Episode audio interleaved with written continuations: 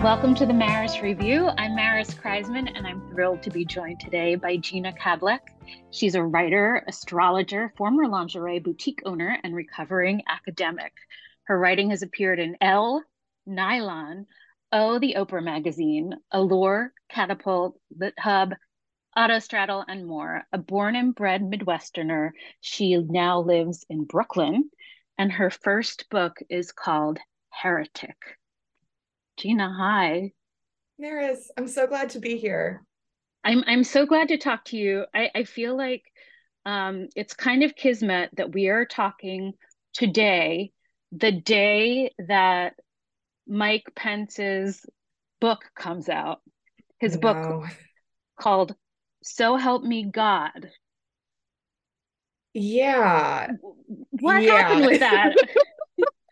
What? I I have so many feelings about Mike Pence. I have so many feelings about the absolute uptick uh, in far right author publication uh, that the Big Five has been so ardently pursuing these last few years. Um, that I have been actively i have been actively emailing uh, simon and schuster in particular over the last few years protesting their uh, their book deals with all of these politicians but obviously the the pence book ultimately did go, go through um, yeah i mean mike pence where do you start he's a true believer and yeah. yeah yeah i I, yeah. I don't think i have ever seen anything as blatant from a mainstream publisher um, when God is in the title of a book. That is so. I mean, your your history in the industry, uh, especially, is so is so interesting, and I'm I'm so curious to get your thoughts on it because because you've got a really you've got the long view on this one in terms of how their relationship to how the Big Five's relationship to the far right has really developed. Um, but from my perspective, it's so as as someone who is relatively a newcomer and whose relationship to Christian publishing, especially like when I was younger, yeah, uh, and much more a believer. I, you know, I was very, I, I worked at a Christian bookstore in high school, um, and whatnot. But I was used to getting that kind of uh, that kind of title and that kind of work from, you know, the Thomas Nelsons, which was then sure. acquired, which was then of course acquired by Harper. But, um, but it, it that kind of work belonged to the Christian imprints. That kind of work belonged to that very indie Christian niche, which does exceptionally well, but is generally outside of the mainstream um, acknowledgement. It's generally outside of you know mainstream publishings uh, or mainstream like literary worlds. Uh, uh, it's outside of their purview. It's outside of sorry, I'm like so ill spoken today. Um, it's outside of like the mainstream literary world's uh, knowledge acceptance that it's going on. And so to see someone like Pence do this kind of book is really like the former vice president, you know, it's really staggering uh, to me. I think especially because he's someone who occupied such a position of power. Like it's a political book, but it's also a really fervently religious book. And he always scared me so much in the administration. Um, because he is like i said um, i really do see him as being a true believer um, which is really is really frightening like the Trumps of the world are, are frightening in their own way. Mm-hmm. Um, they're willing to cut the brake lines and do whatever's necessary for power. But someone like Pence is also out here proselytizing and is also out here really like living and breathing those evangelical ideals and trying to govern by them as well. And those ideals are being signed off on by his publisher. So that's horrifying. With Masterclass, you can learn from the world's best minds anytime, anywhere, at your own pace. You can learn songwriting from John Legend, improve your writing skills with Amy Tan, or learn how to cook the perfect poached egg from Gordon Ramsay. With over 150 classes from a range of world class instructors, that thing you've always wanted to do is closer than you think. I loved exploring Chris Hadfield's course on space exploration. I was blown away by the insider access we got into, what it's like to train as an astronaut, especially what it feels like to launch in a space rocket. You see it in the movies all the time, but to hear it step by step was completely new for me. And then diving deeper into how rockets are fueled and how much it all cost. I highly recommend you check it out. This holiday, Give one annual membership and get one free. Go to masterclass.com slash Maris Review today. That's masterclass.com slash Maris Review. Terms apply. You know, it, it was only when I was reading your book that I remembered or learned that um, the Pledge of Allegiance didn't contain the words under God until way into the 20th yeah. century. Yeah, there is a really, uh, hmm, how to put this? Um, I'm sorry, I'm like so discombobulated today. No um, worries. There is a really, uh, how how to how to put this exactly i it's interesting to have discussed this with with readers who aren't necessarily coming from an evangelical background because even in as much as the evangelical church uh, creates this uh, purposeful amnesia within its congregations to insist that to really erase church history. Like you don't grow up within the church learning about church history or learning about you know like we don't when you're a believer you don't grow up understanding that in god we trust was put on us currency by like in the mid 20th century or whatnot. It's like oh no this is just a christian nation. It's how it's always been. Um so that happens within the church but i forget how much the marketing has been exported so that it happens outside of the church as well. And so that it's re- those kind of really uh, strident moves that uh, president eisenhower was making especially with billy graham in the mid 20th century have really been invisibilized and really forgotten at this point and it's not that far in the past. Like it's you know we're talking 1950s 1960s here that people are active very much still alive who were you know children and teenagers then. And but there's a very um at this point like very intentional uh forgetting and dismissing of how intentional that evangelizing into the mainstream in this country has been um, and putting that kind of really forceful christian language at the front of patriotism and at the front of uh, you know america at the front of like and and marrying it to america first kind of language um, you know which trump really succeeded in as well. Yeah. But but take us back a little bit. You, you were raised in the church and you found a lot of meaning in it um, as well as you know many problems. Yeah i i was raised in the church and uh, you know grew up i grew up really rural midwestern like attending church um very country church. It's really weird to describe it in hindsight because my upbringing very much i think seems like stereotypical country rural midwest in iowa in the way that folks out here might depict might, might depict it in a movie. And that's very strange because um, I, I really want to problematize uh, that stereotype but i'm also like I did grow up in the middle of cornfields. I did grow up, you know, in a town where there wasn't a stoplight, like not even in town, but outside of a town where there wasn't a stoplight, and at a church where everyone knew each other and the kids are playing in the front yard before Sunday school and all of that, like very white, you know, rural America was very much the image. Um, but the issue and so very much it was very insulated and it was very purposefully uh, designed that way uh, which i you know i don't want to say of course but i was a kid i didn't realize that at the time and sure.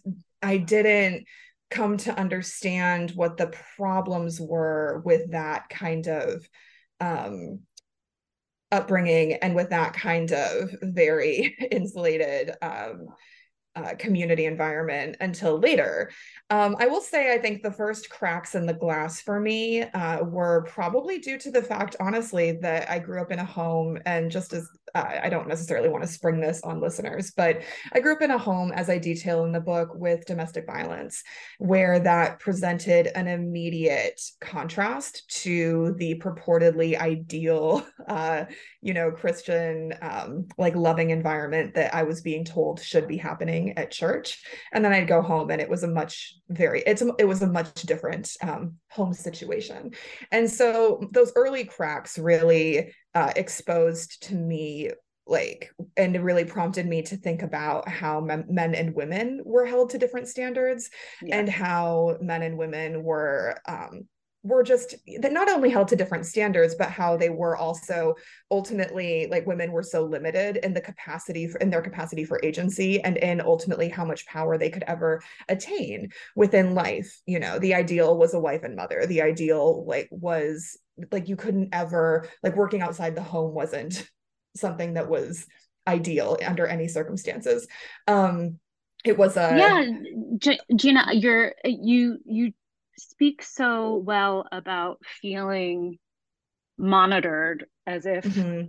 your body is not your own, your thoughts are not your own. Mm-hmm. Um, and there, the only time you really get relief in the book w- when you are still a Christian, yeah, is momentarily after you get married.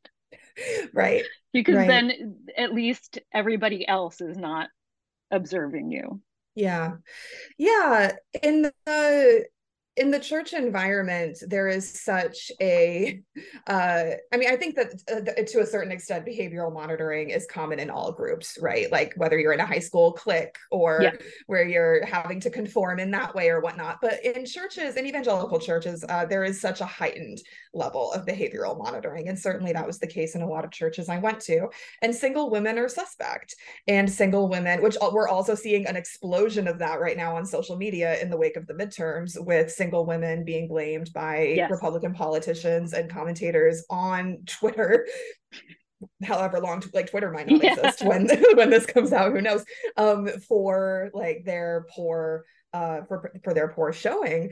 Um, but but that really is baked in this foundational evangelical understanding that like single women and that women's are not to be trusted because women's bodies are foundationally like evil, inherently suspect. You need the permission of monitoring of a man, a father, a husband, whoever. And so yeah, the only period uh, when I'm still uh, in the faith where I feel any relief whatsoever from that monitoring and those expectations is when I'm initially married because I, I had what what it turned out to be was the false belief but I was like oh I'm married. I'm safe now. I'm okay. Like I'm married and no one can talk shit to me at all because like my husband has given me you know quote unquote permission which is itself such a a complicated and fraught idea that like I have his permission to be like working and in grad school and in this phd mm. program so no one no one can critique that because they have to actually take it up with him. And he will back me so it's fine.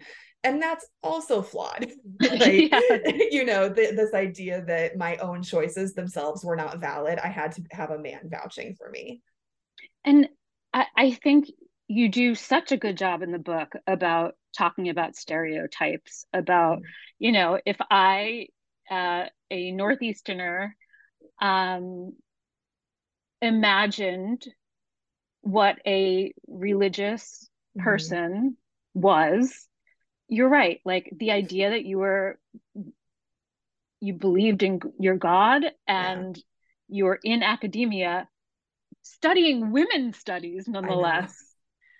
Um, it, it's a nice check on all of our uh, what's the word I'm looking for? Like like assumptions or assumptions. Yeah. Thank you. yeah. Yeah. And I will say in in the wake of because I've been out here, you know, um, I, I was in Boston for grad school and lived there for a few years. And now I've been in New York for about seven years. And so I've been out here for for quite a while too now. And I have, I think because of those initial experiences I had and that I detail in the book of of moving out here and being in specifically in urban like metropolitan areas uh, which i've only lived in on the you know northern coast in urban metropolitan areas and been in academic media literary circles i've been around certain kinds of people. And i am checked i am checked regularly by my friends out here who are from like rural new england you know or who are from like just a much more country areas and who are like not like you can't generalize. You can't just say mm. New Englanders are like this. You, you can't just say people from New York are like this. Like upstate is super conservative, which we also saw bear out in this last election. Like yes, so I I also get checked in my own assumptions based on my own like you know limited exposure and experience to like what people from a certain region are like and and that has also been valuable. Um, yeah like my, of course. My, yeah like my partner is from vermont and she's like you forget that this is the least populated state barring wyoming. Like like there's no one in vermont. Like it is profoundly rural. Like a lot of the experiences you talk about I cannot like, you know, a lot of us can actually relate to right. um, having to drive forever to get to a certain place. So yeah. Yeah. And so so tell me a little bit about some of the dissonance that that mm. you're feeling um studying um great women thinkers. Yeah. And and at the same time knowing that you're supposed to very literally submit to to your husband. Yeah i mean i like very blatantly rejected the idea of submission. Um which or at least i intellectually rejected the idea and very much uh, within evangelicalism and this might be a little too in the weeds for this conversation but there are kind of two ideologies around that wives submit to your husband's idea mm-hmm. and the one that's essentially and i break them down in the book but the one that's essentially just like patriarchy is called quote unquote complementarianism which is a sep- essentially a separate but equal doctrine that like men and women are created by god and because there are only men and women within evangelicalism like sure, gender, of course. gender gender expansiveness does not exist. There is no recognition of the validity or like you know humane lived experience of trans folks um so that like men and women are created with you know certain inalienable like qualities and that women's are inevitably to serve um and so there's that idea and i just full sail rejected that and the other idea which is quote unquote egalitarianism is that they is that you submit to each other um slash like are you know just to have a respectful relationship is i think how folks on the outside would see that you know what i mean? Like oh you're both human beings you choose to just respect each other in a relationship that's chill. But this is a this is a serious theological debate in the church which i think should indicate a lot of what's wrong in evangelicalism and also the Republican Party. Um, so like this is where a lot of the like women's autonomy and Roe stuff comes from um, at the at the root. Um, but yeah, so that's where I was coming from with my uh understand with my with the cognitive dissonance i think that's why i was able to stay in it for as long as i did was because i rejected those more extreme conservative readings and I was really fighting for a way to um, I was really fighting for a way to stay just to stay. And I also really understood my intelligence like from an early early age and this is such a gift in hindsight. I understood my intelligence to have been a gift from God and I understood my intelligence to have been a like quote unquote calling on my life and i didn't see it as something that was wrong with me. And and that is something that you know i i am in hindsight profoundly grateful to my parents for encouraging. Like you know there were there were a lot of things that went not so great in our home and in my relationships with them but they they never diminished my mind and they never uh, they were always encouraging of my intellectual pursuits. And i think that gave me a really large like buffer to hold that dissonance in hindsight. So. That's that's really wonderful. Um if you want to avoid boring basic and bland gifts this year uncommon goods is your secret weapon. Uncommon goods is here to make your holiday shopping stress free by scouring the globe for the most remarkable and truly unique gifts for everyone on your list. Whether you're shopping for your secret Santa or your entire family, Uncommon Good knows exactly what they want. Here's a few of my favorite gifts that I found on their site. Probably the coolest gift I've seen Uncommon Goods is the custom song wall art. Artist Claudia Moldovan transforms any favorite song whether it's something you heard at a concert or on your first date, and she cuts wooden pieces in the exact shapes of the song's sound waves. It's made not too far from New York in Latham, and it's just a really creative gift that has a lot of meaning to give to someone that you really care about. When you shop at Uncommon Goods, you're supporting artists and small independent businesses. These fine products are often made in small batches, so shop now before they sell out this holiday season. Uncommon Goods looks for products that are high quality, unique, and often handmade or made in the US. They have the most meaningful, out of the ordinary gifts anywhere. From art and jewelry, the kitchen, home, and bar, Uncommon Goods has something for everyone. Not the same lackluster gifts you can find just anywhere. And with every purchase you make at Uncommon Goods, they give back $1 to a nonprofit partner of your choice. They've donated more than $2.5 million to date. To get 15% off your next gift, go to uncommongoods.com slash Maris. That's uncommongoods.com slash Maris for 15% off. Don't miss out on this limited time offer. Uncommon Goods, we're all out of the ordinary. When you're hiring, you're supposed to leave no stone unturned, but how do you actually do that? Easy partner with one powerful stone turner. You need Indeed. Indeed is the hiring platform where you can attract, interview, and hire all in one place. Don't spend hours on multiple job sites looking for candidates with the right skills when you can do it all with Indeed. Find top talent fast with Indeed's suite of powerful hiring tools like Indeed Instant Match, assessments, and virtual interviews. Hate waiting? Indeed's US data shows over 80% of Indeed employers find quality candidates whose resumes on Indeed match their job description the moment they sponsor a job. Indeed knows when you're growing your own business, you have to make every dollar count. That's why when you sponsor a job, you only pay for quality applications from resumes in our database matching your job description. Visit indeed.com slash Maris to start hiring now just go to indeed.com slash Maris. Indeed.com slash Maris. Need to hire? You need Indeed.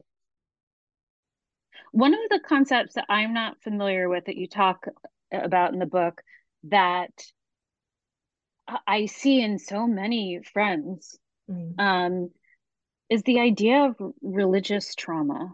Mm. that that there that it, there is a level of PTSD that former uh, evangelicals uh, go through. Yeah. Yeah, it's when I found that uh, phrase, phrase, concept, idea, uh, religious trauma um, connected to religious trauma syndrome, which uh, a psychologist named Marlene Winell uh, first posited in 2011, I believe. Uh, it really felt validating and um, and just extraordinarily like obvious. you, you know, like oh, of course we were in and and and also wildly applicable to anyone who has uh, you know been in a cult, been in a very extreme, uh, orthodox, controlling, mm-hmm. authoritarian mm-hmm. type religion. I think ver- various forms of, you know, Catholicism, Islam, Orthodox Judaism, Hasidim, obvious, like just so many of these things uh, fall under this.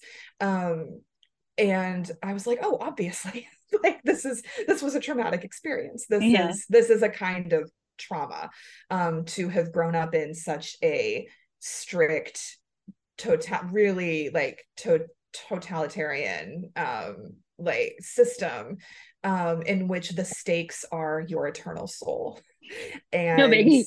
no biggie which i think can sound really ridiculous if to folks who haven't been inside of that. It's like that's that's something out of a fantasy novel you know that how could that be taken seriously? But it's it, it really is the world in which any moral in, in which all of your choices have a really high level of morality attached to them and in which it's a constant scale being weighed against you and also against the people you love and like against your friends at school and that's just a really horrifying way i think for children to be raised um and yeah, it really, Jeanna, it really I you. I um kind of knew this in my gut, but I I needed you to spell it out for me in the mm-hmm. book that like this version of Jesus is not all welcoming mm-hmm. and he, he's wrathful. Yeah. Yeah. this version this version of jesus is very wrathful and and can be loving and Sure. but is but there is it's it's jesus but it's also this extraordinary emphasis on the wrath of God the Father and on that very um again my my lens here being a, a Christian one on that very Old Testament fire and brimstone and Mhm. we are smiting a city against our uh you know against uh, against our attackers and against those who are who those who have done wrong or who have offended us. And that could be you you know like like you can fall in an instant. Like it doesn't take it doesn't take much. Um and even even jesus i think gets off a little easy these days which uh, is not a popular thing to say. I know there's this i so appreciate how cameron esposito who is a queer comedian who i love has has spoken so much about the quote unquote cool jesus who's very much in the media um, these days and all of this discussion of you know of how of how the white church essentially has uh, erased his brownness and how he was a palestinian jew who was the son of refugees and i think that's a, that is a very important re- reclamation. And also he said a lot of shit about a lot of people. Like he hung out with sex workers. Yeah, he would hang out with them if they reformed. Like that, you know, there are all of there are a lot of contingencies and a lot of ifs and if then that I think people forget about. Like, yeah, the woman accused of adultery. He said you have to like you you can't keep like having a fun time sledding around, you know, like he wasn't slut positive over here. Like you so I think there's just a lot of um a lot of very uh liberal uh, using that like in the very literal sense like very Mhm. liberal readings of jesus that have maybe forgotten what the text actually says if we are going to hold to the text so that's my personal take yeah Jeanna, talk to me a little bit about structure and Mhm. the actual writing of the book because Mhm. you do go back and forth in time in in in your narrative in a really elegant way and um that that must have been I, I imagine it would be hard to do. It it took a lot of versions. It took a lot of drafts yes. Um and also the uh, great and wonderful help of my brilliant editor uh, jenny shu who was at harper. Um and uh, which i i don't know that i ultimately could have figured this particular draft out without her uh, exceptional edits. Uh, she was a wonderful had was just a brilliant mind for it. Um it was very clear to me that the book would not be it just a straight chronological narrative memoir and it was always hybrid to some extent incorporating church history and pop culture um, but the extent to which it does toggle back and forth in time to an extent really varied over the years. Um, and and it was figuring out that it was ultimately i think figuring out that a like a B story, if you will, like which was going like which was going to be primary. What was the memoir going to be primary, or was the criticism, you know, to lump it all under that label, was that going to be primary?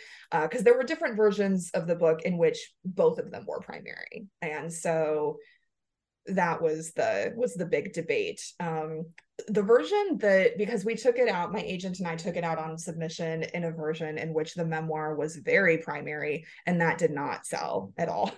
No bites. Um so then we retoggled and re uh, re-edit like just totally struck it all started from scratch and did a version where the history and criticism was more forward. And that was the version that jenny bought but she just really saw the vision for the book and really encouraged me to go back and dig up a lot more of the memoir pieces and also ultimately go back further than I had planned mm-hmm. on going into my childhood and also to pull the uh, memoir pieces more forward because uh, we do end in the present day essentially. Uh, there are some not continuous bits but there are some more fragmented bits that, that do bring us up. Um, we start to telescope time pretty quickly there toward the end. And uh, and that was uh, jenny's influence um, especially as the the god narrative became also much more forward. It was like mm-hmm. well we want to see how you're doing now. So absolutely. ended up writing a lot about that. And, and, and I, I, I'm, I'm asking for a little spoiler alert. Yeah. because you do talk a lot in the book about what it means to be a heretic and what it means to be symbolically mm-hmm. executed. Mm-hmm. Um, and yet, I read the acknowledgments and you thank your mm-hmm. parents and they yeah. seem to still be in your life. Tell me, can you tell us a little bit about that? Yeah. yeah. So they we are very much estranged right now i will say um they have i it was but it was really important for me to thank them because they have known about the book for years. And i have had many conversations with my mom about the book over the years. And she has been very she's been very generous. Like she shared some of her journals with me um i i do attribute my journaling like i've been journaling regularly for more than 20 years at this point and i do attribute my journaling practice to mimicking her when i was young um because she's journaled for so long. Um and even in the estrangement it was very last year i decided to take a trip back to iowa so that i could talk to them face to face about what was in the book because it was just very important to me that they hear it from me and I know that not everyone would do that. I don't think everyone has to do that by any stretch of the imagination. I don't know that people owe like certain folks in their life that kind of thing. But it was, yeah, it was really important to me to um that they not because certain things in the book are really painful that they just not like hear it from a nosy you know neighbor or whatnot. Um, like did you know because just of how you know like how small towns are. Like do you know that your daughter said this? Like i just wanted that to be very like direct and whatnot which i think is a way that new york has rubbed off on me because i am much more direct these days um, than most of my family. That's that's brave um, Thank you. It did not feel brave. Tell me where tarot fits into your life now. Mm. Yeah, these days I have a much more, I think, relaxed relationship with tarot. Uh, it it's really something that I only go to occasionally for myself. It's really become much more of a um much more of a practice I have with my partner, uh, who is a professional tarot reader, uh, Meg Jones Wall. And so we read cards together probably on a weekly base, like at least once a week or so. We'll read cards together, like on a Sunday morning, um, as a little like couple, you know, oh, like we have our breakfast and we have our tarot card readings together. And it's something we first started doing when we got together. Like we'd read cards every morning and and we still do that. And I think that's really sweet. Um, but for my in my personal practice it's no longer something i feel the need to do all the time um, which i think is indicative of how i've I don't want to say indicative of how I've grown because everyone's practice is so individual. But for me, initially, I was reading all the time, I think in part to really figure out who I was. And that was where the relationship with the cards came from.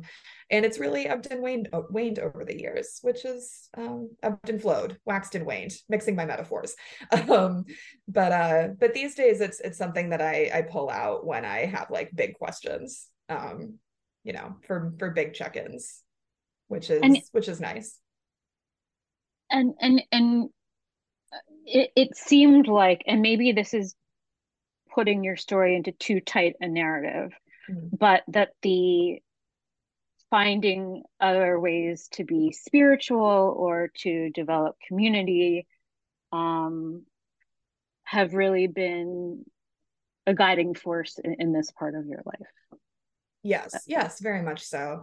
Um, tarot is definitely I like I I should also add like like I think I say in the book, I absolutely like always bring decks when I have events happening or like group outings, you know, like a picnic in Prospect Park or my writer's retreat is like going upstate for our annual little thing. Like I'll spend a night reading cards for everyone. I just did that this last August. Um, like we all ended up reading everyone's cards. It was so beautiful.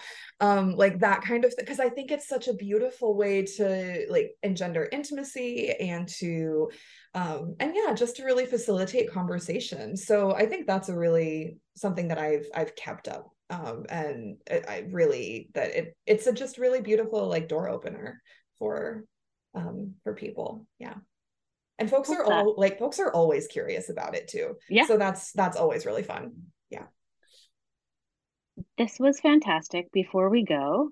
Will you recommend some books for us, please? Absolutely. Some books, uh, these are uh, very much nonfiction, memoir, hybrid memoir type books. Uh, if you enjoy Heretic or are curious about it, please check out these. Uh, Vanessa Bee's Homebound, which is just a brilliant memoir. It came out um, earlier in October, and Vanessa is also an ex evangelical and also lived in Somerville for a while, like I did.